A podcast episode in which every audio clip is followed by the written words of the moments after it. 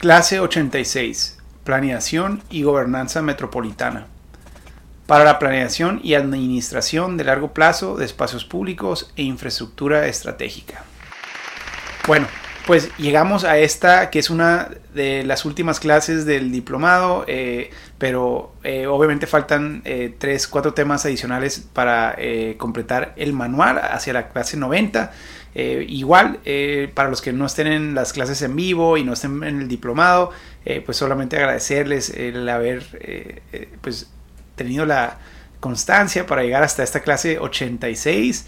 que va a ser la última en el como clase entera en el currículum y, los invito a ver la próxima que está pregrabada con cuatro clases juntas en esta clase en vivo que tendremos eh, esta próxima semana. Pero en fin, eh, para los que continúen todavía con esas herramientas en cursos adicionales, eh, pues seguimos con ese tema de la transparencia y de la planeación y de la gobernanza. Pero hoy enfocado en ese tema específico de la gobernanza a escala le ponemos metropolitano, pero realmente es a escala de ciudad, ya sea una ciudad media, una ciudad grande o una ciudad con eh, de varios municipios que lo hagan una ciudad metropolitana.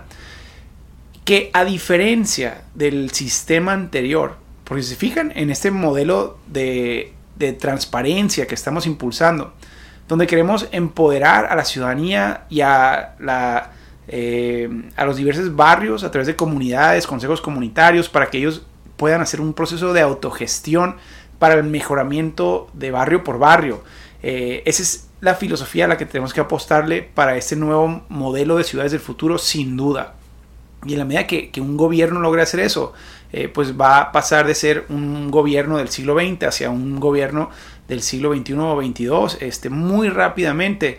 Y las soluciones que, van a empezar a ver eh, van a crecer de manera exponencial porque ya no va a ser un solo equipo de un gobierno central el que esté tratando de resolver todo, sino que ahora van a ser cientos o miles de pequeños equipos de los propios ciudadanos eh, trabajando en resolver sus problemas día con día.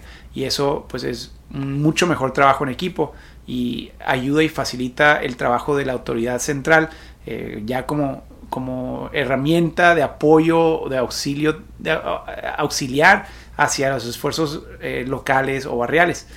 Pero sigue habiendo un elemento indispensable de infraestructura eh, y de servicios a escala ciudad que tenemos que hacer desde la autoridad, desde un gobierno eh, pues común para todos los barrios y para la ciudad entera y para no nomás esta generación, sino futuras generaciones.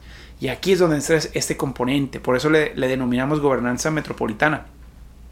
Entonces, ¿a qué se refiere? Primero, pues entender cuál es el reto, tanto de lo, del alcance que puede tener una, una comunidad propia tratando de resolver sus propios problemas barriales, pero también con el reto de la democracia que hemos platicado. Y el primero de todos es el cortoplacismo. O sea, ese es el reto que no hemos sabido superar en, bueno, realmente hoy vamos a platicar de todas las herramientas que sí se han utilizado y efectivamente para hacerlo. Pero es la tentación en la que caen muchas de las democracias. Es el de enfocarse en herramientas o soluciones o síntomas de corto plazo. El cortoplacismo, el hacer solo lo suficiente como para ganar las siguientes elecciones, eh, que son cada tres años, cada cuatro años. Y eso puede ser... Eh, atender síntomas y no atender el problema de fondo de muchos de los retos que tienen las ciudades. Y eso pues es algo que tenemos que, enfrentar para empezar a resolver no nomás las cosas que nos urgen eh, dentro de los próximos años, o dos años o tres años, sino las cosas que van a ser necesarias para preparar un mejor modelo de ciudad a futuro, aunque no veamos los beneficios en un par de años. Y eso es algo tan práctico como lo que hemos platicado, el tema del agua, digamos. Cuando la infraestructura de agua empieza a deteriorarse, pues a lo mejor y no tenemos mucho presupuesto y si lo gastamos en cambiar tuberías mientras que todavía más o menos sale agua en una ciudad, eh, pues va a ser difícil justificar porque no se ve, queda por abajo de la tierra y la ciudadanía no va a entender que se nos fue todo el dinero en algo que no se ve y que no nos estaba doliendo todavía. Pero si esa tubería en 10 años truena, vamos a dejar un problemón para esa generación porque van a tener que ahora cambiar toda la, tubería cuando con un poco de mantenimiento hubiera sido suficiente para triplicar su vida, ¿no? Ese es el tipo de cosas que nos referimos con esta visión de corto plazo que tenemos que romper. Eh, número uno. Número dos.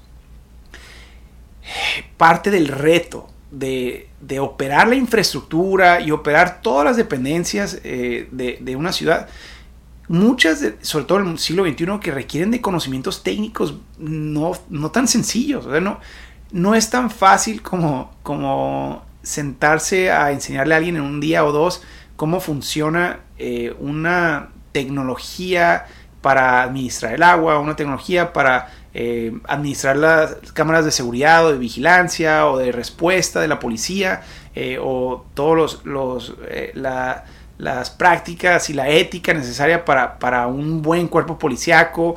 Eh, lo mismo el tema, de, digamos, de limpieza, de jardinería, de, de todo tipo de servicios públicos. Cada uno de ellos requiere de experiencia, requiere de conocimiento, requiere de estudios. Ya ven ustedes, por ejemplo, cuando menos en este tema de, de todos los elementos de buenas prácticas de una ciudad desde la perspectiva general, ni siquiera entrando a cómo aprender a codificar sensores y todo eso, sino de que existen sensores. Pues nos ha tomado cinco meses, para los que están aquí en el diplomado entero.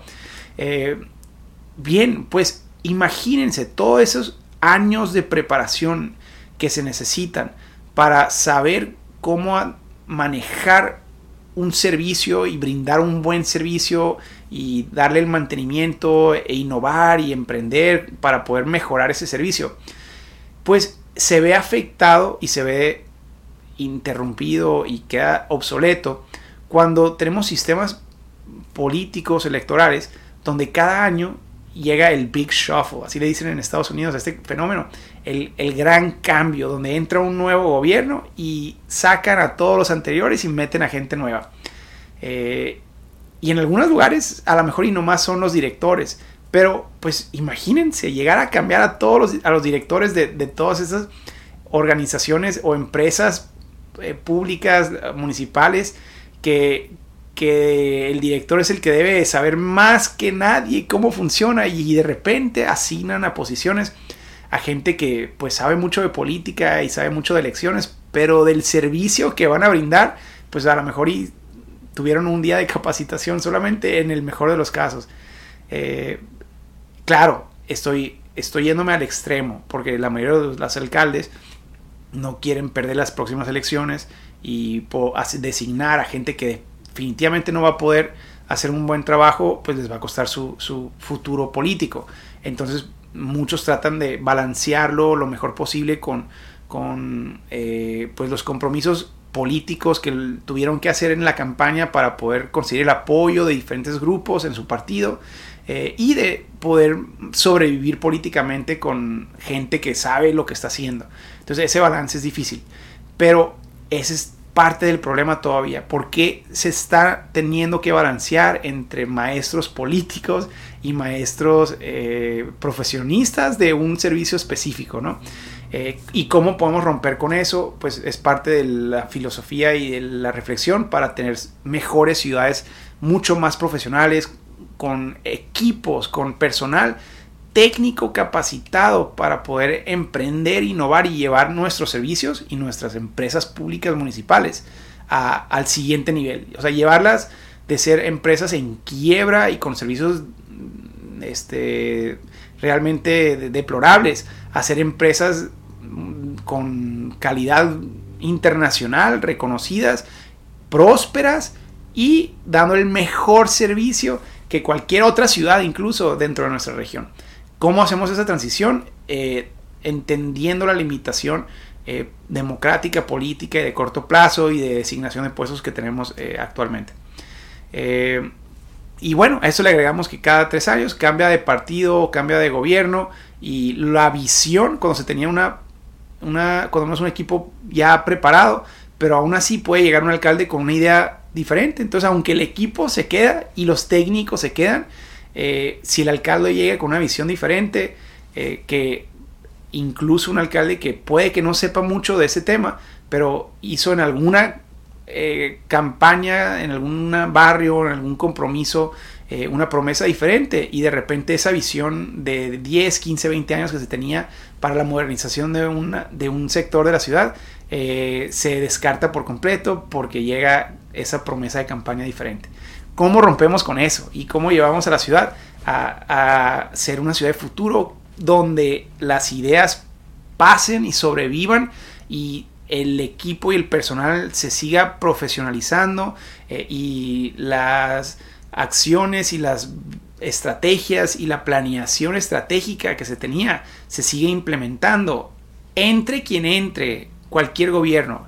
Y claro, que ahora los alcaldes que lleguen con conocimiento técnico y con gente nueva y con gente eh, visionaria, eh, construyan sobre esas ideas, pero no la destruyan o la, o la eliminen para empezar de, ser, de cero cada vez. ¿Cómo hacemos eso? Ese es el tema que, pues, tenemos que entender con este concepto de planeación y gobernanza metropolitana. Entonces, lo primero, y creo que para mí es el más importante, por eso nos dedicamos a lo que nos dedicamos, es el concepto de sistemas de capacitación. O sea, el poder asegurar tener no solo cada tres años, sino de manera constante, mecanismos de capacitación para capacitar a todos los funcionarios, para capacitar primero que nada al alcalde y su equipo de asesores directos, para eh, capacitar a todos los nuevos, para capacitar incluso a los que tienen mucha experiencia con todo lo nuevo que está ocurriendo en el mundo. Eh, es, es, eso, ese conocimiento, una cultura de conocimiento eh, y, de, de intercambio de ideas y de aprendizaje constante va a ser fundamental para poder crear un ecosistema realmente eh, eh, de, conocimiento, pero, pero también de continuidad. Porque en la medida que logremos apasionar a toda una sociedad, no nomás a los gobiernos, sino a la sociedad, actores clave, organizaciones sociales, y empezar a generar una discusión y un debate eh, y una pasión por las posibilidades de una ciudad del futuro y de lo que eso significa, entonces nos va a llevar a un punto donde llegue quien llegue en campaña se va a encontrar con las mejores ideas que ya están emprendidas dentro de eh, los esfuerzos actuales. Y luego va a llegar al gobierno y los eh, participantes ya van a haber estado en las mismas mesas de aprendizaje. Entonces, eventualmente la sociedad entera se convierte, o cuando la, la sociedad civil y aquellos actores clave que tienen opinión y que tienen participación, e incluso eh, a nivel barrial, porque ahora hemos platicado que vamos a tener esos barrios de, este, ciudadanos ya capacitados y con una visión de futuro de su propia comunidad. Entonces todo eso nos ayuda, pero para ello pues hay que empezar esta cultura de aprendizaje y de capacitación constante, que pues es lo que estamos haciendo de una manera virtual ahora. Porque bueno, antes esto podía ser prohibitivo, o sea, el costo de un diplomado, el costo de un curso, el costo del conocimiento podía tenía que ser reservado solamente para los directivos eh, y el costo aún así podía ser prohibitivo. Ahora a través de esas tecnologías, de estas plataformas virtuales nos permiten eh, llevarle este conocimiento incluso gratuito. Eh, yo, pues por nuestro caso, nos da el gusto de agregar, de, organizar y de estructurar todo el conocimiento propio, incluso eh, de terceros, dentro de un currículum eh, que sea práctico seguir. Pero si algún municipio no tiene ni eso de recurso, les aseguro, se meten a buscar los conocimientos hasta los más técnicos y tecnológicos que se imaginen.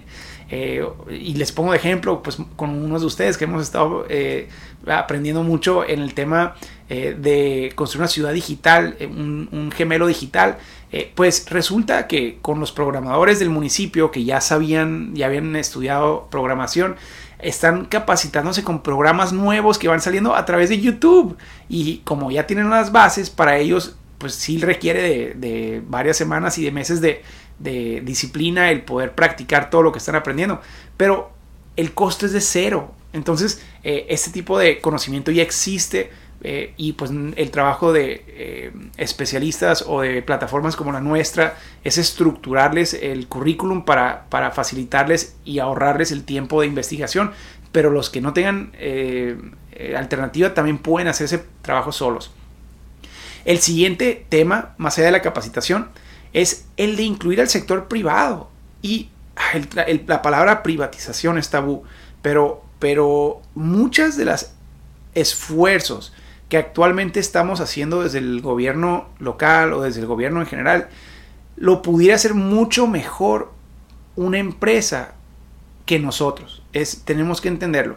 Eh, claro, con los candados correctos, porque si, si, se, si se le asignan eh, tareas que incluyen presupuestos al sector privado, es muy fácil la manera en que eso se puede eh, pues llenar de vicios y eventualmente corromper. Por eso, pues tenemos que como ciudad definir sistemas de, de trabajo con el sector privado para, para que pueda hacerlo lo mejor posible, especialmente cuando no implica presupuesto público. Entonces ahí hay algo que aprenderle. O sea, antes de hablar de, de privatizar infraestructura pública o elementos que van a llevar presupuestos de ingresos públicos. Eh, no estamos hablando de eso todavía. Aquí lo que estamos diciendo es tratar de empoderar al sector privado lo máximo posible para que ellos resuelvan cosas que el gobierno todavía no tiene ni presupuesto para, para resolver. Lo he visto en temas, por ejemplo, de migración. Bueno, comedores privados de organizaciones sociales que tienen sus propios recursos. Perfecto. Entonces ahora el municipio, en vez de tener que atender a los migrantes de una región entera, eso en el caso de Nogales, eh, el caso concreto de la iniciativa Quina, con la que colaboramos mucho, eh, que recibe a migrantes de todos los países de Latinoamérica eh, y los de todos los que deportan a Estados Unidos a la ciudad de Nogales porque es frontera y todos los que van de paso en una dirección u otra que no tienen ningún tipo de sistema de atención local porque la ciudad pues está diseñada para atender a los que votan localmente, no a los que vienen de paso nomás. Pues resulta que esta organización hace maravillas para darle atención médica, servicios de telefonía, eh, comida, incluso albergue a mujeres y niños.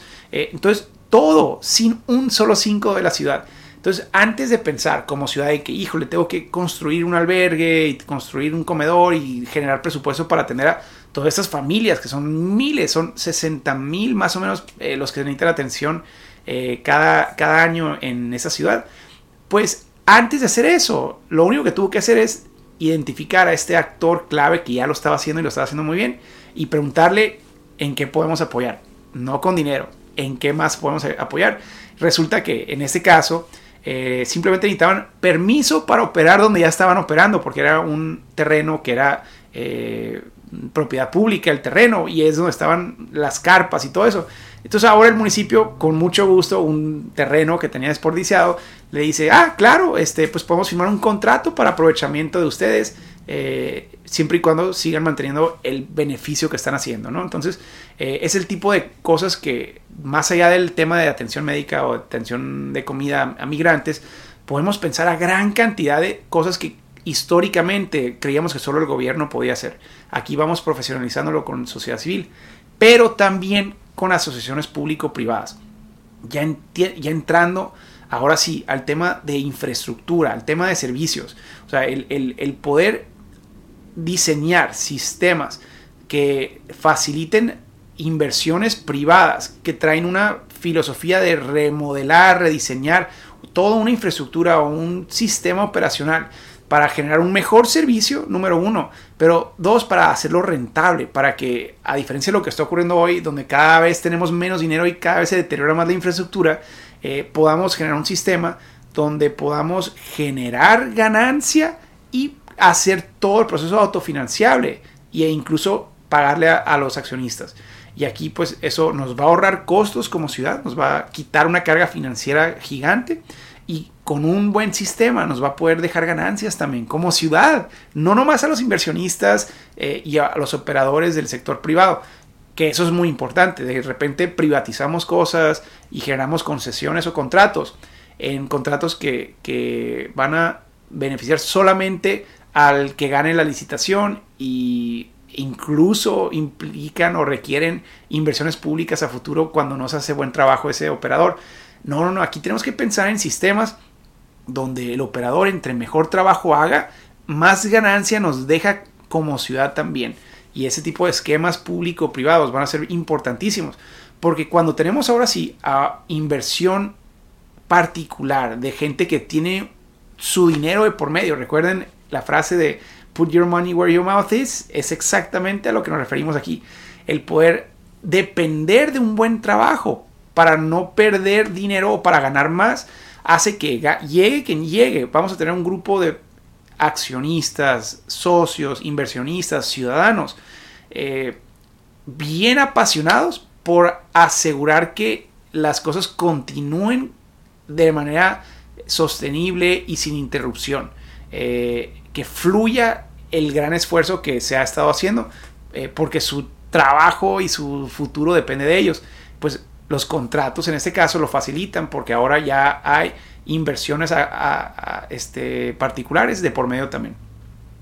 Ahora aquí entramos al concepto de, institutos de planeación urbana. Institutos, así como en México tenemos institutos de planeación urbana y, y algunos de institutos de planeación metropolitana que operen por fuera de la estructura del gobierno. O sea, para que tengan su propia autonomía y que tengan cierta libertad técnica para diagnosticar y hacer planeación técnica de la infraestructura macro para la proyección de calles, para la proyección de espacios públicos, de infraestructura estratégica, de agua, de drenaje, eh, de energía, todo ello por fuera de los criterios políticos del día a día de una administración municipal. Entonces, ese tipo de institutos han tenido un gran éxito en México y son muy valiosos para otros países.